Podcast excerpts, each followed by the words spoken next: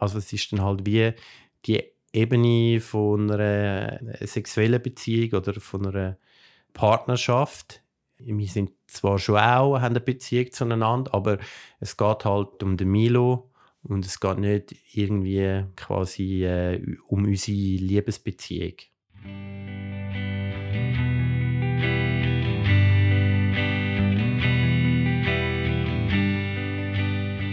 Wie realisiert ein Mann seinen Kinderwunsch, wenn er nicht in einer Beziehung ist? Eine Möglichkeit ist die Co-Elternschaft, also wenn ein Mann und eine Frau ein Kind zusammenzeugen und großziehen, aber keine Beziehung miteinander haben. In fünf Folgen schauen wir uns die Co-Elternschaft genauer an und reden mit Fachpersonen über das Familienmodell. In dieser Folge hier geht es um Mattis.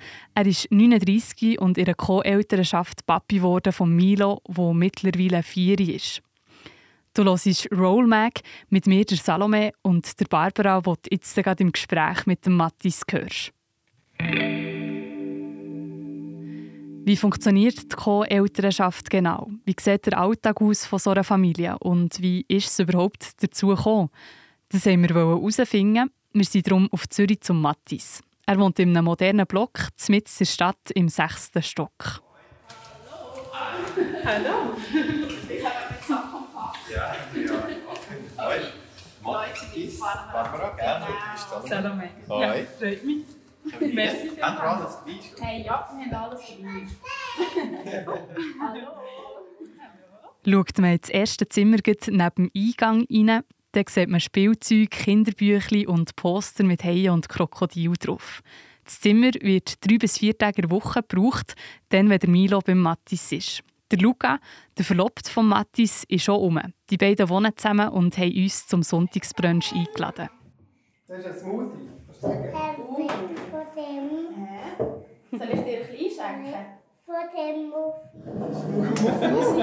Hey, das machen! Äh, Luca, was willst du? Von dem, oder? Ja, ich nehme ein bisschen vom. Nach dem Morgen haben wir uns zurückgezogen, um mit dem Mattis in Ruhe zu reden. Über die Co-Elternschaft und seine Rolle als Papi. Der Mattis erzählt uns, dass sein Kinderwunsch im Unterbewusstsein geschlummert hat. Er hat nie gefunden, dass er unbedingt Kinder haben musste. Er konnte sich die Aufgabe einfach vorstellen.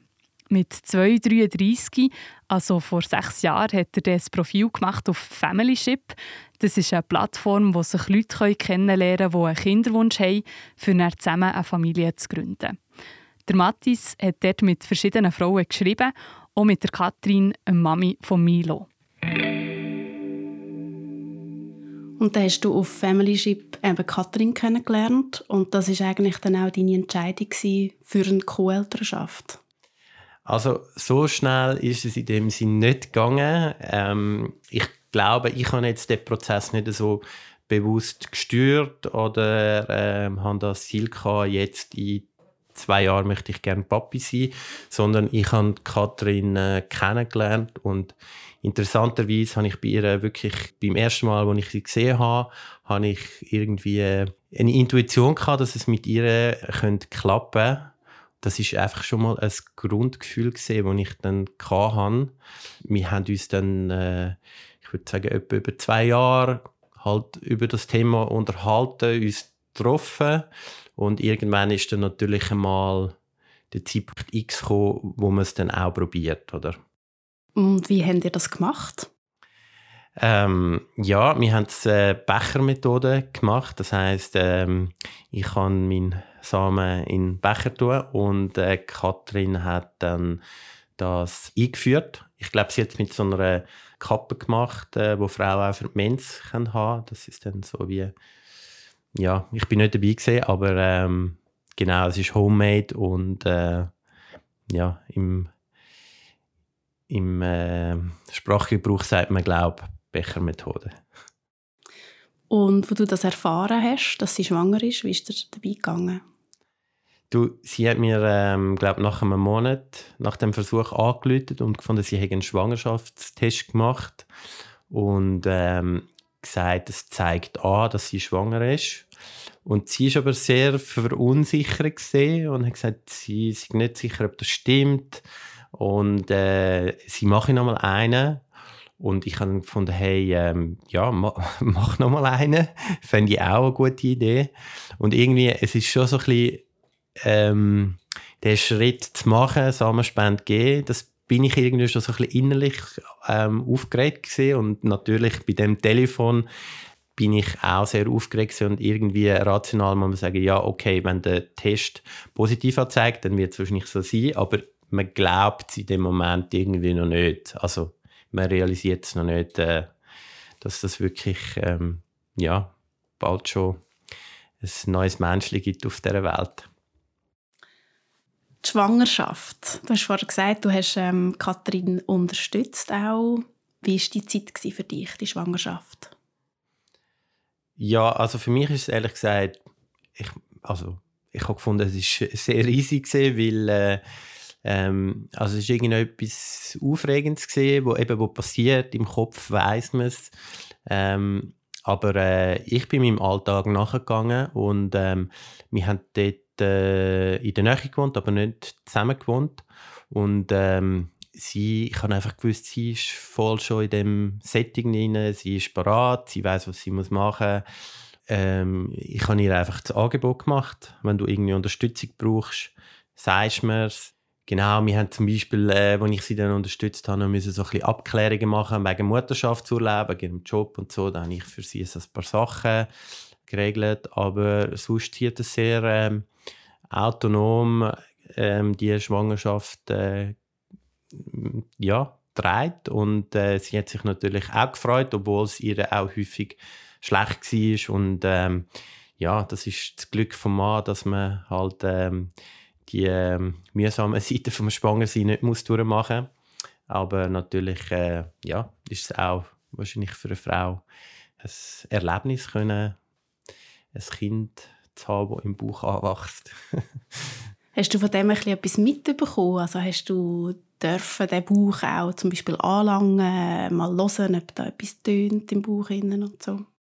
Ja, also auf jeden Fall. Also wir haben das natürlich gesehen und getroffen in der Schwangerschaft und ähm, ich habe den Bauch angelangt, ich habe äh, gespürt, ich bin äh, mitgegangen zum, äh, zu der Frauenärztin für die Untersuchungen, die gemacht werden in der Schwangerschaft und ähm, ja, das, äh, der Buch ist halt, äh, es ist jetzt nicht ein Riesenbuch gewesen, aber der Buch ist halt einfach äh, größer geworden und irgendwie äh, mit dem Grösserwerden vom Buch ähm, weiß man halt auch, ja, okay, es ist irgendwo durch immer noch weit weg, aber der Termin, ähm, der Geburtstermin rückt näher. Also obwohl ihr keine Liebesbeziehung hatten, ist gleich auch Intimität herum in dem Sinn? Hey, also ich würde dem nicht sagen Intimität, aber ähm, also ich und sie würde ich jetzt mal behaupten, wir haben nicht irgendwie ähm, in dem Sinn Berührungsängste oder ähm, irgendwie, als hätten wir nur äh, platonisch abgemacht, dass wir jetzt äh, miteinander älter werden, sondern äh, äh, irgendwie, ich glaube, das Verständnis haben wir beide gehabt, dass wir das miteinander machen, wie auch immer das dann ähm, nachher rauskommt.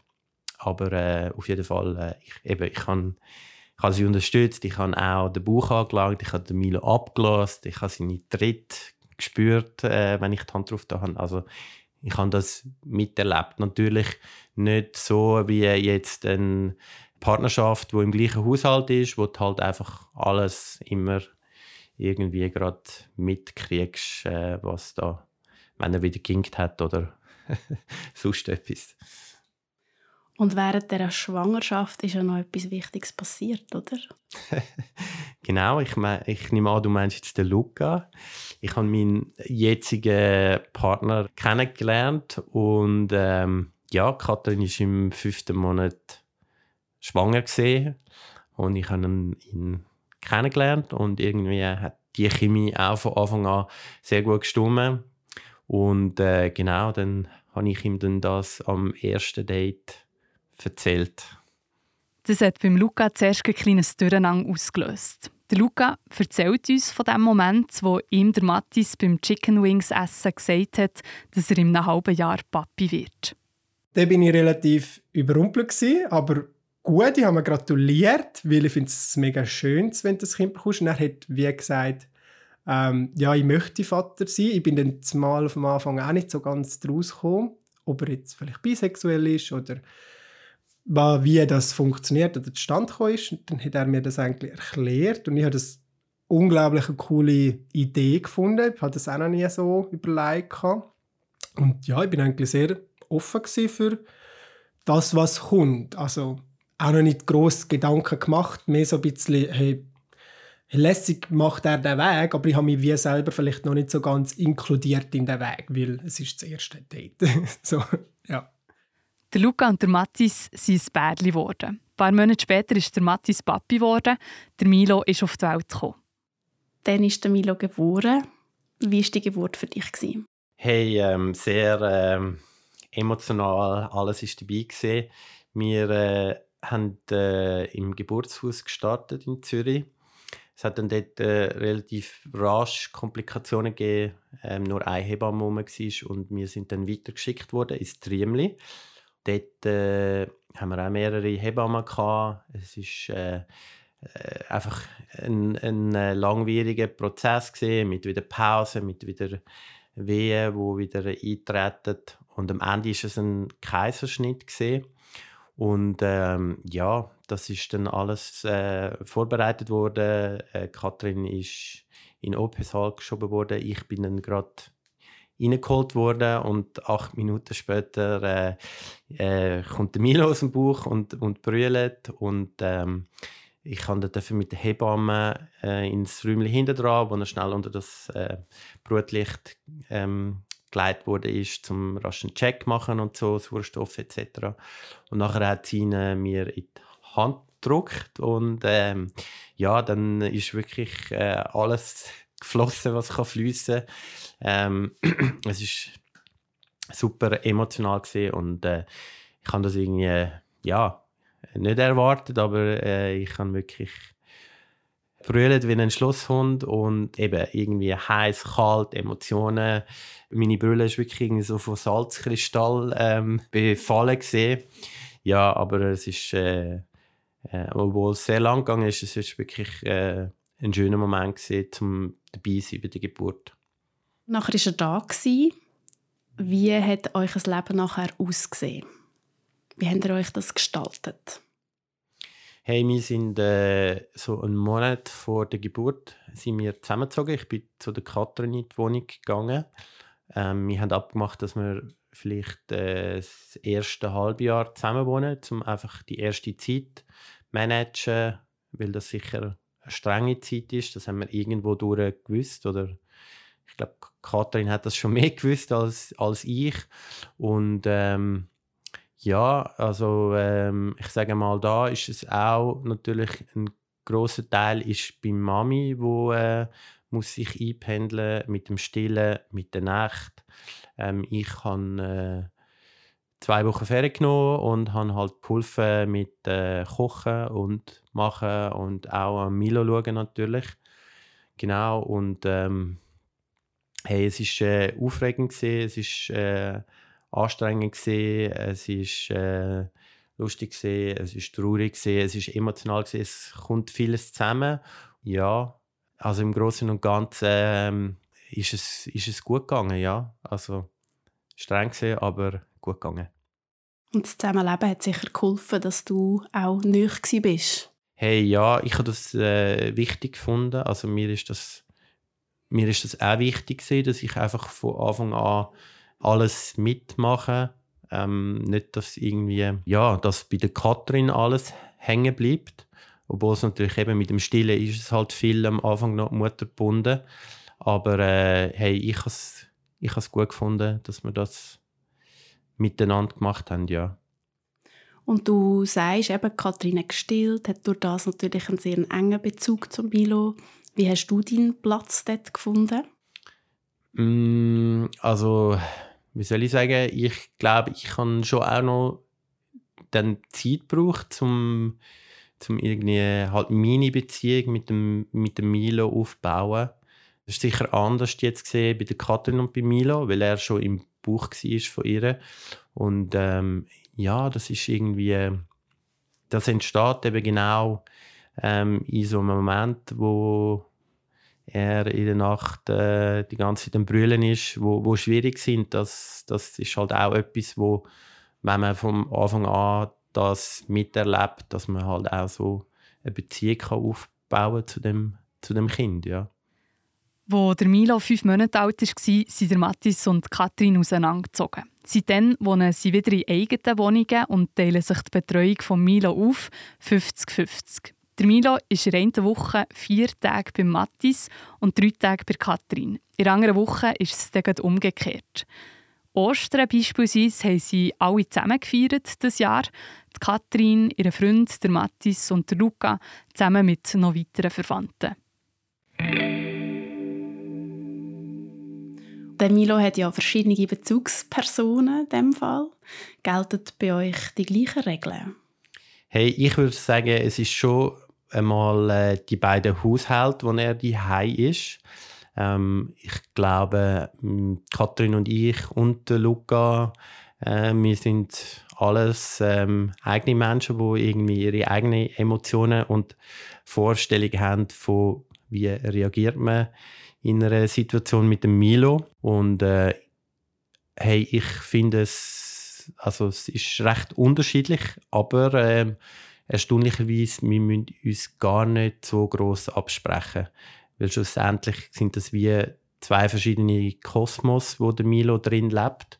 Und ich habe das Gefühl, er hat das schon relativ schnell gecheckt, dass das zwei verschiedene Systeme sind. Und vielleicht, was ein bisschen schwieriger war, sind die Übergänge ähm, von diesen verschiedenen Haushalten sozusagen. Das ist vielleicht bei uns eher eine Herausforderung, die andere nicht haben. Halt. Gibt es da vielleicht ein Ritual, das ihr macht, wenn so ein Wechsel ansteht?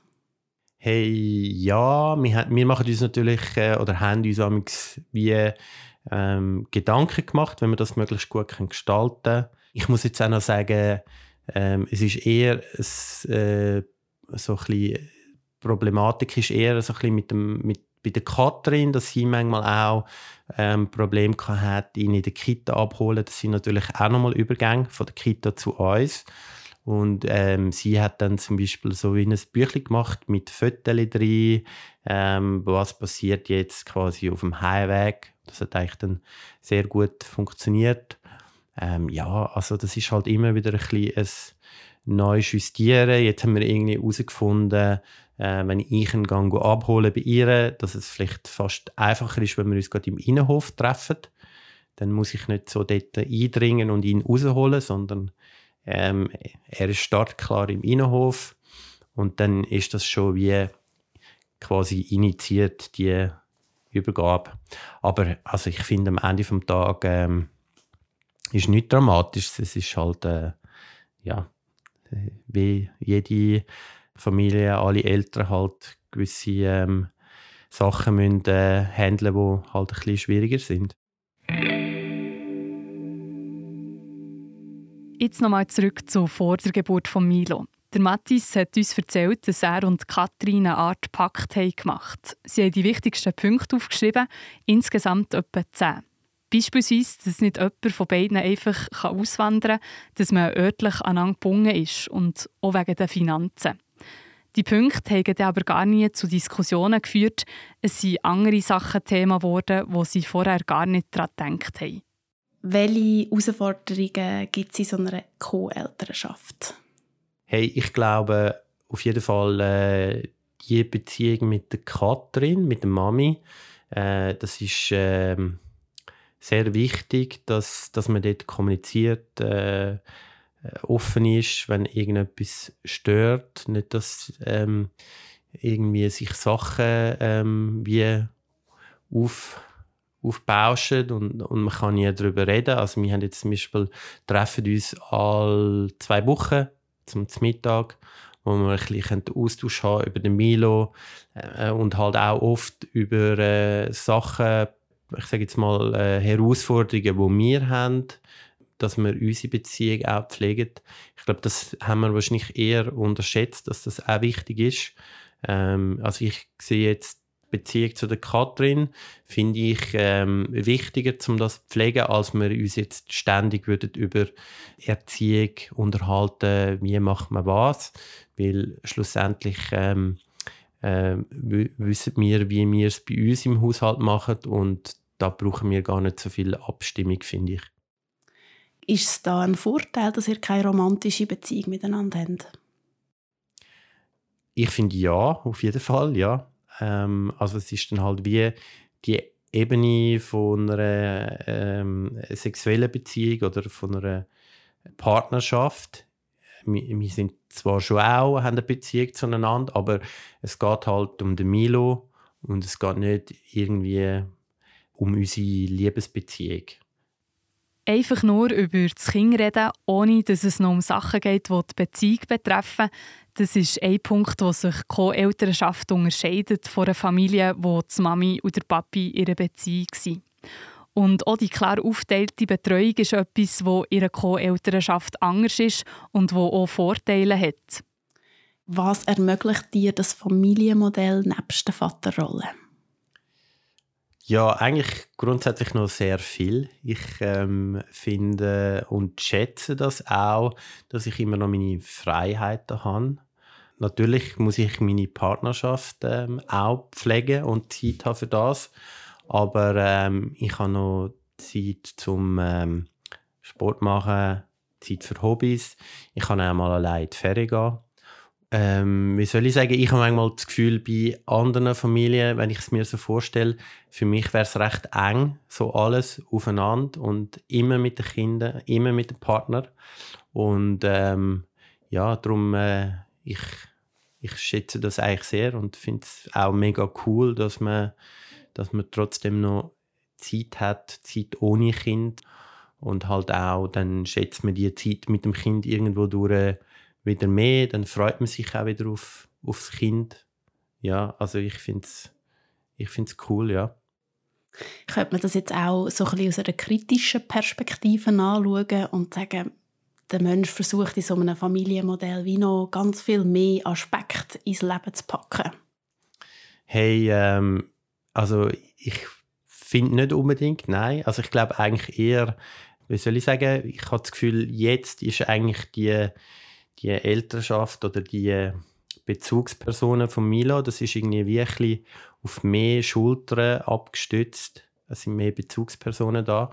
Und ähm, ja, grundsätzlich ist das irgendetwas, äh, wo ich sehr äh, als positiv empfinde, dass halt nicht nur zwei da sind, sondern mehrere Leute, die irgendwie eine Rolle haben für den Milo. Ja, ich glaube es jetzt nicht. Ich sage das aus Egoismus, dass ich immer noch kann, ähm, meine Freizeit habe oder so, sondern äh, ich glaube, es ist auch wichtig, dass man, äh, auch wenn man Vater ist oder Mutter, dass man trotzdem noch Zeit für sich hat, ähm, wo man kann selber gestalten Wie offen empfindest du Gesellschaft gegenüber dem Familienmodell der Co-Elternschaft? In meinem Umfeld und äh, sei es jetzt privat, beruflich, finden das bis jetzt alle ähm, spannend. Aha, das gibt es auch. Also noch nie irgendwie negative Reaktionen erlebt. Und ähm, also wir teilen das auch offen und transparent. Ja, also kann ich wirklich von nichts berichten, wo irgendwie eine negative Rückmeldung oder irgendein Kommentar gekommen wäre. Die Rückmeldungen sind also vor allem positiv. Und der Mathis, der Milo und der Luca hatten viel zu lachen an diesem Sonntag. Ich habe den Papi und den Luca überkommen. Aber wie geht es Milo in dieser Situation mit dem zweiten Heim, wo er drinnen aufwächst? Der Mathis sieht es so. Ja, also von meiner Perspektive, äh, ich finde gut, ja. Also irgendwo durch äh, habe ich das Gefühl, ist es für ihn auch ähm, irgendwie der Wechsel manchmal, das tut ihm gut, oder? Wenn er manchmal irgendwo äh, ähm, oder ich habe keine Geduld mehr gerade und dann kann er wie zu jemand anderem gehen, noch jemand anders her. Ähm, ich finde, das äh, kann, kann gut sein. Und die Kehrseite ist natürlich vielleicht, äh, eben, es gibt mehr Übergänge, wo für ein Kind natürlich auch eine Herausforderung sein kann. Aber äh, er hat das von Anfang an gehabt, die zwei die Hai, die zwei Welten. Und ähm, ich finde, er hat das äh, immer gut gemanagt. Er hat es auch nicht irgendwie hinterfragt bis jetzt, noch nie. Das ist für ihn einfach klar, der Papi steht, die Mami steht. Ja. Wie eine Psychologin die Situation einschätzt für Kinder, die so aufwachsen, hörst du im Podcast zum Kindeswohl. In anderen Folgen diskutieren wir auch noch die rechtliche Situation in der Co-Elternschaft und ordnen das Familienmodell in gesellschaftlichen Kontext ein. In der Einführung ins Thema schauen wir die Co-Elternschaft ganz generell an. Dort kommt auch die Plattform Familyship vor, also die Plattform, wo der Mathis die Katrin kennengelernt hat, die Mami von Milo. Das war ein Podcast vom Online-Magazin Rollmag, wo Themen rund um Identität und Gesellschaft behandelt. In der ersten Ausgabe mit dem Fokus auf Männlichkeiten. Du findest uns unter www.roll-mag.ch.